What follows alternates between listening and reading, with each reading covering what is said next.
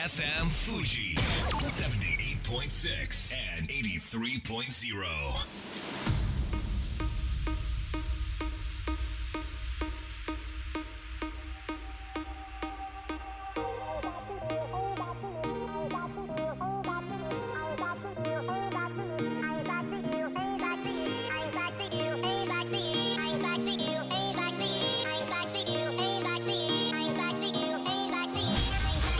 月曜夜のひとときいかがお過ごしでしょうか？この番組「みんなのラジオは」自分の故郷を盛り上げたい誰かの役に立ちたいぜひ知ってほしい聞いてほしいそんなたくさんの思いを発信していく番組です。本日で第255回の放送東京代々木のスタジオビビットより生放送でお届けしてまいります。分譲マンションが築40年50年を超えて老朽化してきた。そろそろ建て替えたいと思う若い世帯といやいやこのまま老後を安らかに過ごしたいと考える高齢者世帯。さまざまな世代とさまざまな意見が同じ場所にあってでは住民同士で決議して決めましょうとなるわけですがもし建て替えるとしたら必要な賛成票は全体の5分の4です。これ非常に高いハードルで老朽化したマンションが建て替えられない大きな要因の一つとなっているわけです。ちなみにそのマンションには所有者不明誰も住んでいないし誰のものかわからないという部屋もあったりその建て替え自体に興味がない。建て替える建て替えないどっちでもいい無関心ですという居住者もいてしかしそれら全て反対票とみなされるわけです。それがなんと変わるかもしれません。本日開かれた法制審議会では公的機関の関与のもとではありますが所在不明者を決議の母数から除く。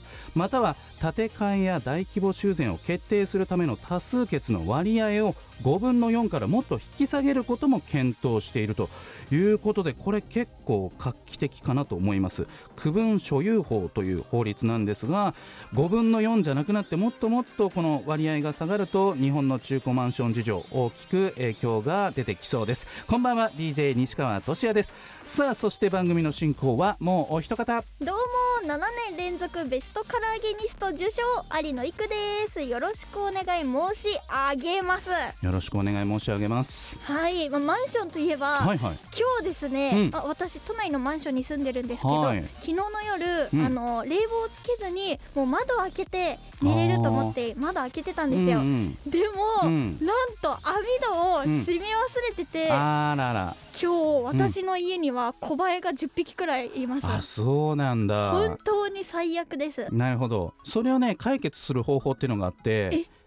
タワーマンションのはい。20階以上だとはい。虫が来ないらしいよ、えある一定の高さ以上だと、はい。虫は全く存在しないって。えー、鳥とはい。ゴキブリだけいるって、えー、本当ですか？ゴキブリは、はい。あのタワマンって、まあ、私住んでないですよ。住んでないんですけど、各階にそのゴミを捨てる場所があってそこから、各階うん、か来、ちゃうまあみんなねあの40何階建てとかねそういう人たちが1階にしか捨てる場所がないっていうと大変なんで各階にゴミ捨て場があるわけなんですけれども、え。ーゴキブリはどうしても出ることはあるそうえですが。うち出たことないです。本当ですか？一回も。あそれはタワーマンションですか？いや残念ながら。違うんですけど、まあ、小林はね、まあ、なんとか次ははい。網戸をしっかりしていただいて過ごしていただければと思います、まあ、夜風がねだいぶ涼しくなってきたんで、まあ、たまにはね冷房切って外の風浴びるのもいいかもしれません。それでは本日もみんなのラジオ元気よくスタートです。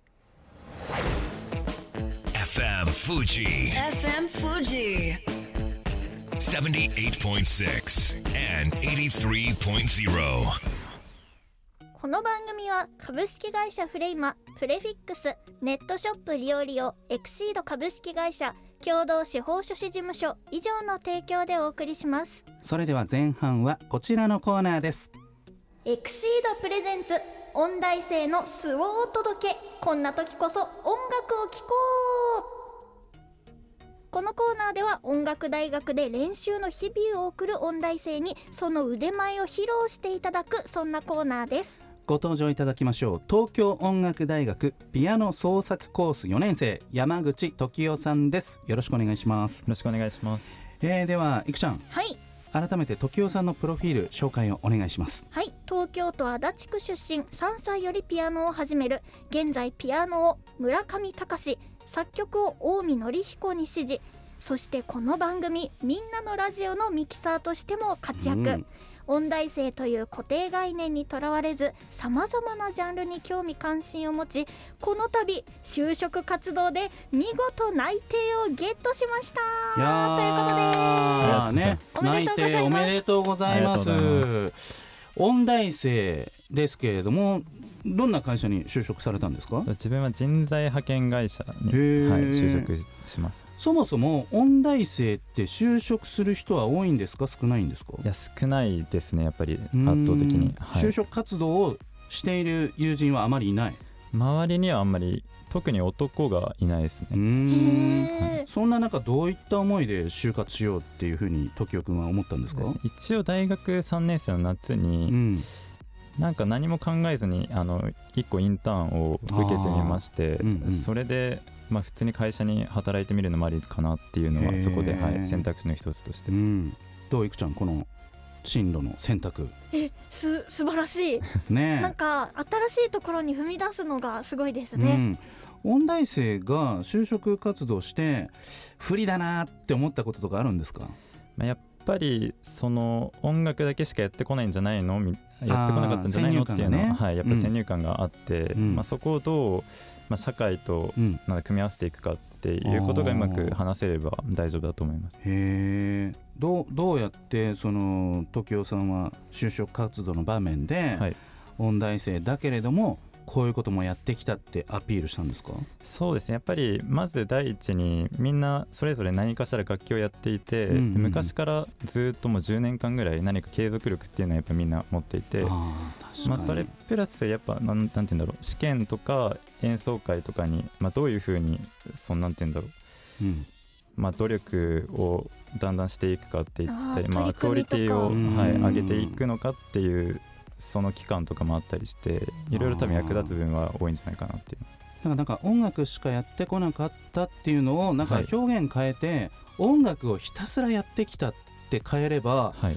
なんかすごい飽きずにねうん。一途に同じことを繰り返しやってきたって能力ですもんね。あーすごい。うん、だからいくちゃんが唐揚げ好きっていうのと同じように東京さんはこうピアノが好きでうん。ずっとやって音大入ってっていうねことでい。やーなんかまあみんなのラジオでねミキさんやってるんで定期的に会うわけですけれども、はい。就職が決まらないその声をかけづらい時期もね あの見てるんで 本当に良かったなと思うわけですけれども、はい。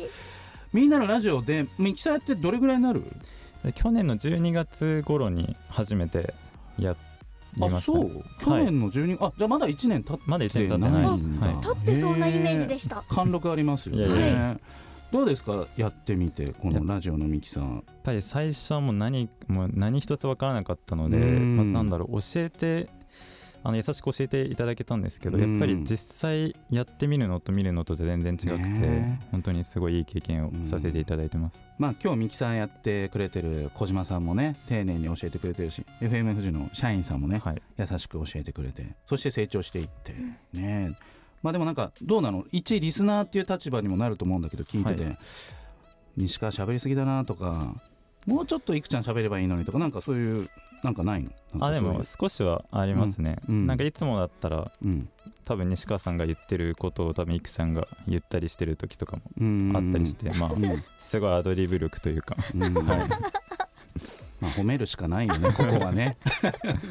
野暮な質問をしてしまったわけですけれども、さあ、今日は生演奏を披露していただけるということで、どんな曲？を一応自作曲のお。自分が、はい、作りました。すごい。すごはい。これが創作コースっていうことなんですよね。そうです。ね。自分で作って自分で弾くっていうのがコンセプトで、はい。では、そのオリジナル曲のタイトルを教えてください。はい。えっと、光という曲を演奏します。わかりました。では、早速お願いします。はい。今ね、このスタジオに、はい。えーキーボードが用意されてまして、まあ、自分でセッティングして、えー自分で弾いてくれるということでね。まあ、オリジナルですからね。どんな曲なのか聞いてみたいと思います。準備はいかがでしょうか。ではお願いします。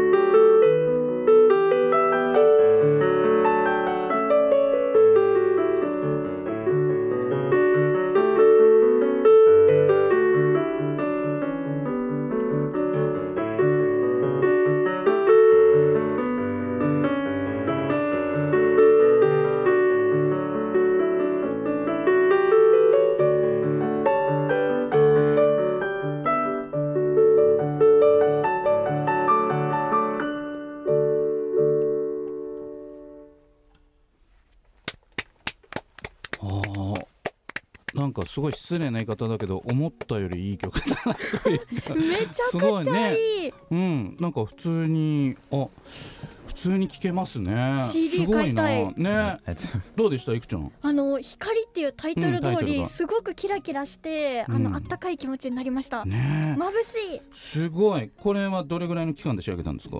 一応まあ3ヶ月ぐらい、まあ、他の曲と並行してね。並行してやってたんであの昨日渋谷慶一郎さんっていうあのアンドロイドオペラをあのすごい世界中でやっている有名なあのアーティストさんと仕事をしたんですけれどもあの納得いく曲ってすぐできるそうなんですよ。じっくりあんまり頭で考えすぎた曲ってあのあまりいい曲にはならないってなんかその人が言ってたんであのパッと書けるものはパッと書いちゃった方が、そううん、そうです。どの口が言うみたいな。な。んで今のアドバイス？誰目線？いやいや、えー今後の目標などあれば教えてください。はいえっとまずはそうですね就職をして、まはいあその会社で本当に何年間か。働きながらうんもやっぱり音楽っていうのをずっとやっていきたいので、あーいいですそれを並行してやっていきたいと思ってますわかりました。ここまでは山口時生さんでした。ありがとうございましたありがとうございますそれでは一曲お届けしましょう。シックボーイで Living Dead。FM Fuji. FM Fuji. 78.6 and 83.0. さあみんなのラジオ改めまして私西川俊也と有野育でお届けしております。後半はこちらのコーナーです。橋友先生の僕の友達自慢していいっすか？略して僕ともこのコーナーは遺言伝道師橋友こと元パチプロ司法書士高橋智博先生がリスナーの皆さんに紹介したいお友達をただただ自慢するというお時間ですご登場いただきましょう。共同司法書士事務所代表高橋智博さん、通称橋友先生です。よろしくお願いします。今自分に遺言書遺言伝道師橋友ですよろしくお願いいたしますお願いします。なんか自分がダメな感じしてきますね。橋友先生 がいいやいやキーが高くていい。さあ橋友先生、最近はいかがお過ごしでしょうか？はい、えー、先週ですね実は福岡にはい出張してまいりましてですね、はいはいはいはい見ましたツイッターで。見ましたうん。はいえー第4週担当しているうちのアシスタントドテライ堂と一緒にはい。行ってきましてですね、はい。えー僕のやってる活動1億総遺言書計画のビジョンを絵に描くとわいーう研修をやってきました、えー、絵を描くために福岡まで行かれたと。そうなんです。いうことなんですね。はい。そしていくちゃん、はい。今私たちの手元にははい。一枚のはい。カラフルな絵がございますけれども、はい。はい。どんな絵ですかいくちゃん？これはですね、はい。なんか右下に笑ってる人と上にちょっと意地悪な顔してる 顔があって、うん。あとはなんか上から爪のようなものがカリカリってあー。描いてる絵ですね。先生説明してください。はいその上から伸びている爪のような棒状の物体はこれペンなんですよね。あはい、うんうんうんうん。この絵のタイトルが「一筆結びの奇跡」と言いまして、うん。はい。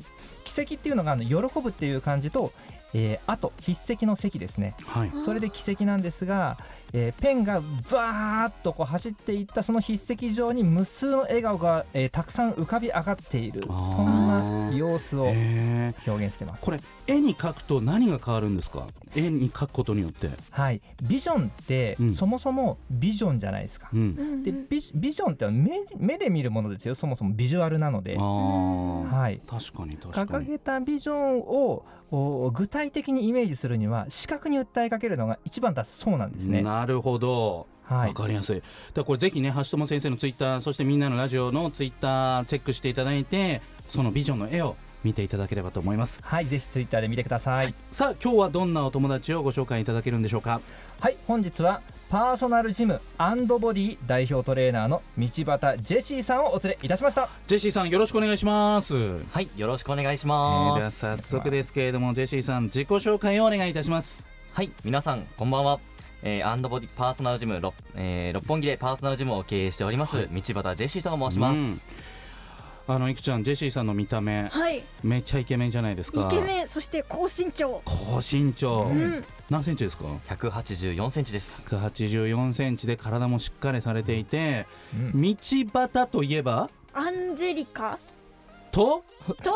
ジェシカ？そうのご兄弟と言いたいところなんですが、うん。もう全くもって関係ないんです。ないかい。ないけれどもお名前のね由来があるんですよね。そうですね。もうまさに今お名前出していただいたうん。道端アンジェリカさんカレンさんジェシカさんからちょっとですね借りておりましうて、ん。ジェシーと名乗っております。いやね本当にねあの見た目もすごいハーフっぽいというか、んうん。なんかあのーすごくね今時というかかっこいいんでね兄弟って言われても全然信じちゃうわけですけれども、はい。さあそんな道端ジェシーさんがトレーニーなになったきっかけ、はい。ぜひ教えていただけますか？はい。えー、と実はですね僕皆さんがトレーナーで思い描いて描いているような、うんその専門学校を卒業しましたとか、うんアスリートになりたくてもうめちゃくちゃやってたんだけど怪我で挫折しちゃったとかではなくてですねうん。実は高校卒業してからしばらくの間プータローをだろう、うんしておりまして進学しなかったっていうことなんですね。そう僕と同じ匂いを感じます、うん。そうですよね。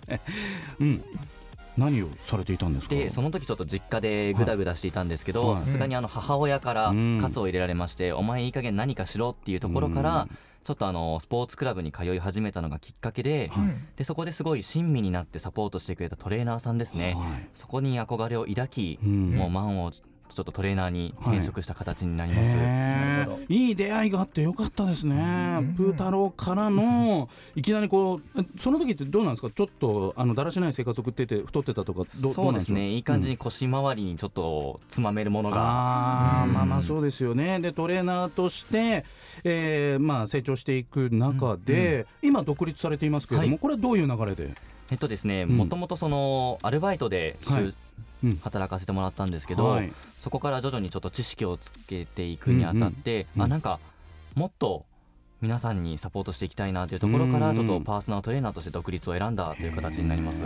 場所はどちらにあるんでしたっけ、場所はですね六本木駅からうん、徒歩30秒のところに。近近い1分しない。いね。ミッドタウン側ですか？ヒルズ側ですか？ヒルズ側ですね。あヒルズ側なんですね、30秒ってもう相当高立地、そうですね、うん、ですけれども、結構どうなんですか？六本木ってパーソナルジムって多いんですか？もうあの信号を歩けばもう信号一つ歩けばもうパーソナルジムがあるような、えー、やっぱ意識高いエリア。っ激戦区ですね。てことでそんな中でアンドボディさん、こうどんな特徴を持ってやってるんですか？はい。結構あの皆さんジムって思われるとうん。筋トレガツガツやったりだとか食事制限がなんか厳しいんじゃないかみたいなイメージがあるんですけど僕のジムのコンセプトはですねまずは整えてから鍛えるうん。というのをコンセプトにしておりまして、もう日常生活で歪んでしまった骨格だったりだとか、今持っている姿勢を一度改善してからトレーニングをしていきましょうというものでへパーソナルトレーニングの60分あるうちのもうはい30分強をまずはストレッチやっていきーます。ストレッチとはこういろんな体の部分を伸ばしていく作業ってことなんですね。そうですね。僕もね、あのー、23年前に、あの有名、えー短期集中型のジムに行ってたことあるんですけど、割と最初有酸素運動をしてはい。汗かいてから、あの筋トレみたいな感じに入ってくるんですけれどもそういうなんかあのー腹筋割るみたいな目的の人は結構集まってるところだと思うんですけど、はい。そうするとジェシーさんのところはいろんな目的の方が集まってるってそうですね感じなんですかね？もういろんな目的の方がいらっしゃってます、うんうんうん。うん女性が多いって聞きました。そうですね全体の女性の割合はだいたい80%から85%ぐらいが女性ですね、うん、どんなニーズがあるんですか、女性の皆さん。は。えっとですねもう肩こり腰痛ももちろんなんですがあとは鏡に映る自分の姿勢が気になるうん。であったりだとかうんやっぱりお尻もうバストアップそのような、目標が多いです、あれねゆきさん。はい。ジムに通うとしたらまずどんなことをジェシーさんにお願いしたいですか？えー、まずは脂肪を落としたいです。大丈夫です、唐揚げ食べながら痩せれる方法を。えー、そんな夢のようなことが夢のできるんですような。かねえ橋友先生も体験されてるんですよね、そうなんです、うん、ぜひ教えてください。その時どんな様子だったんですか？さっきおっしゃっていたようにやっぱり最初にストレッチにすごい時間をかけて丁寧にやるんですけど、はい。自分の体こんなにこんなところが曲がるのかっていうぐらいぐぐいぐいいろいろやっていただいて伸び伸びになったところで、うん。えートレーニングするんで結構短時間ではい。あのしっかりと体に負荷がかかるのを実感できました、うんうへんー。なんかそのお客さんはどういう目標設定でジェシーさんとこう関わっていけばいいですか、えっとですね、目標設定なんですけど2パターンありまして、うん。はい。まずはもう長期的な目標ですね、うんうんもう例えばなんですけどこういう体になりたいっていうものと、あとは短期的に2ヶ月後に2キロ痩せたいみたいな、うんそういう2つの目標があると失敗もせずにおすすめです長期的な目標が多分僕あったんですよね、はい。当時。こういうバキバキの体になりたいっていう遠い目標があって、はい。届かなかったんですよ、うん。ね、これなんでなんですかね、これは目標が明確になっていなかったと。バキバキになる。うん。じゃあなんでバキバキ？うーん。っていうところですね。深い。うん。突き詰める。そうですね、うんうん。バキバキになった先でモテたいとか、うんそれでどうしたいんだ、自分はみたいなそうとですね。ころが大事なんですね。そこが言語化できるとうん達成率がぐんと上がります、なるほど。時間がやってきたようです。最後にリスナーの皆さんにメッセージをお願いします。はい、えーアンドボディではですね運動初心者の方からもう幅広くご案内しておりますので、はい。あの運動が嫌いなんか私でもできるのかなっていう不安な方でもできるエクササイズトレーニングをご案内しております道端ジェシーで調べると Twitter、Instagram 両方出てきますのでもしよければフォローしていただければなと思います。ぜひチェックお願いします、ここまでは道端ジェシーさんそして橋友先生でした。ありがとうございましありがとうございました。たありがとうございました。それでは素敵な1週間を。また来週この番組は有限会社東音楽器足立センター柴田ホーム会計事務所バランスとグロースコンサルティング株式会社ドテライド以上の提供でお送りしました。